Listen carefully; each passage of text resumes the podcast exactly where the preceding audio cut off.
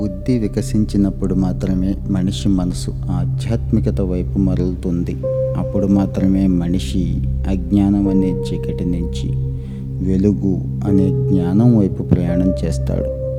నిజమైన ఆధ్యాత్మికత మనసును నిగ్రహపరిచి దృష్టిని అంతర్ముఖం చేసి ఆత్మసాక్షాత్కారం పొందటంలోనే ఉంటుంది.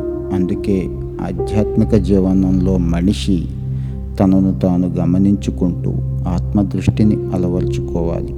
ఆత్మబోధనలోనే సత్యదర్శనం అవుతుంది మనిషిలోని తమో గుణాన్ని నిరోధించి రజోగుణాన్ని అణిచివేసి మనిషిని సత్వగుణ సంపన్నుడిగా చేస్తుంది ఆధ్యాత్మికత.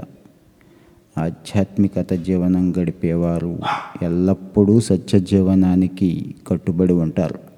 కొండ శిఖరం మీద కూర్చున్న వ్యక్తి కిందికి చూస్తే అంత సమతులంగా సమానంగా అనిపిస్తుంది. అలాగే ఆధ్యాత్మిక శిఖరం చేరుకున్న వారికి తరతమ భేదాలు ఆధిక్యత భావాలు ఉండవు. వీరు అందరినీ సమానంగా చూస్తారు. ఆకాశంలా గంభీరంగా సముద్రంలా గాఢంగా ప్రకృతిలా పవిత్రంగా చంద్రుడిలా ఆత్మీయంగా ఉంటారు. ఆధ్యాత్మిక జీవనానికి పునాది నిస్వార్థత అంటారు స్వామి వివేకానంద. అందుకే ఆధ్యాత్మిక జీవనంలో ప్రతి వ్యక్తి కర్మలన్నిటినీ ప్రతిఫలాక్ష లేకుండా చేయాలని సాధ్యమైనంత వరకు ఇతరులకి ఉపకారం మాత్రమే చేయాలని ఇందులో స్వచ్ఛమైన ప్రేమ దయ కరుణ కృతజ్ఞత పవిత్రత వంటి దైవీ గుణాలు అలవర్చుకోవాలని అంటారు. పర్వతం ఎక్కిన వారు బరువులన్నిటినీ ఒక్కొక్కటిగా వదిలించుకుంటారు. లేకపోతే ప్రయాణం ముందుకు సాగదు. అలాగే ఆధ్యాత్మిక జీవనంలో బహుకాలం ఆశ్రయించి ఉన్నవారు ప్రాపంచిక బంధాలను భావాలను వదిలేస్తూ ముందుకు సాగాలి.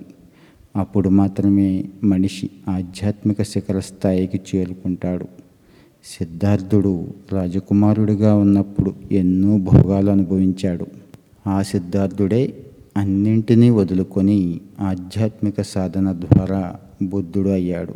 అమృతత్వాన్ని పొంది అమరుడయ్యాడు. ఆధ్యాత్మిక జీవనం అంటే పూజలు జపాలు భజనలు చేయడం కాదు. ఇవన్నీ సత్కర్మలు. ఆధ్యాత్మికత అంటే మనిషి తనలోని పశుత్వాన్ని జయించడం. పశుత్వ గుణాలైన అహంకారం దురాశ కోపం మధమాశ్చర్యాలు ఈర్ష్య ద్వేషాలు వీటన్నింటినీ తొలగించుకోవాలి. మానవత్వం నుంచి దివ్యత్వానికి చేరుకోవటానికి ప్రయత్నించాలి. ఆధ్యాత్మిక జీవనంలో మనిషికి అతిగా ఆశలు ఆశయాలు కోరికలు వంటివి ఉండకూడదు. రాగద్వేషాలకు అవకాశమే ఉండదు. తాత్విక చింతన స్థితప్రజ్ఞత కలిగిన ఈ మనిషి విమర్శలను వ్యతిరేకతలను ఆధ్యాత్మిక పురోభివృద్ధికి సోపానాలుగా ఉపయోగించుకుంటాడు తప్ప ఎట్టి పరిస్థితుల్లోనూ వాటిని తనలోకి తీసుకొని వెనకంజ వేయడు.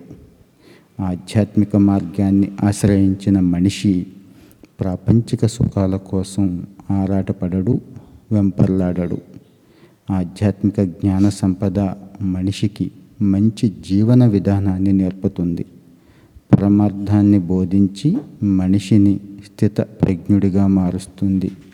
ఒక వ్యక్తి ఆధ్యాత్మికంగా ఎదిగినట్లయితే అతని జీవన విధానంలో అద్భుతమైన మార్పులు చోటు చేసుకుంటాయి.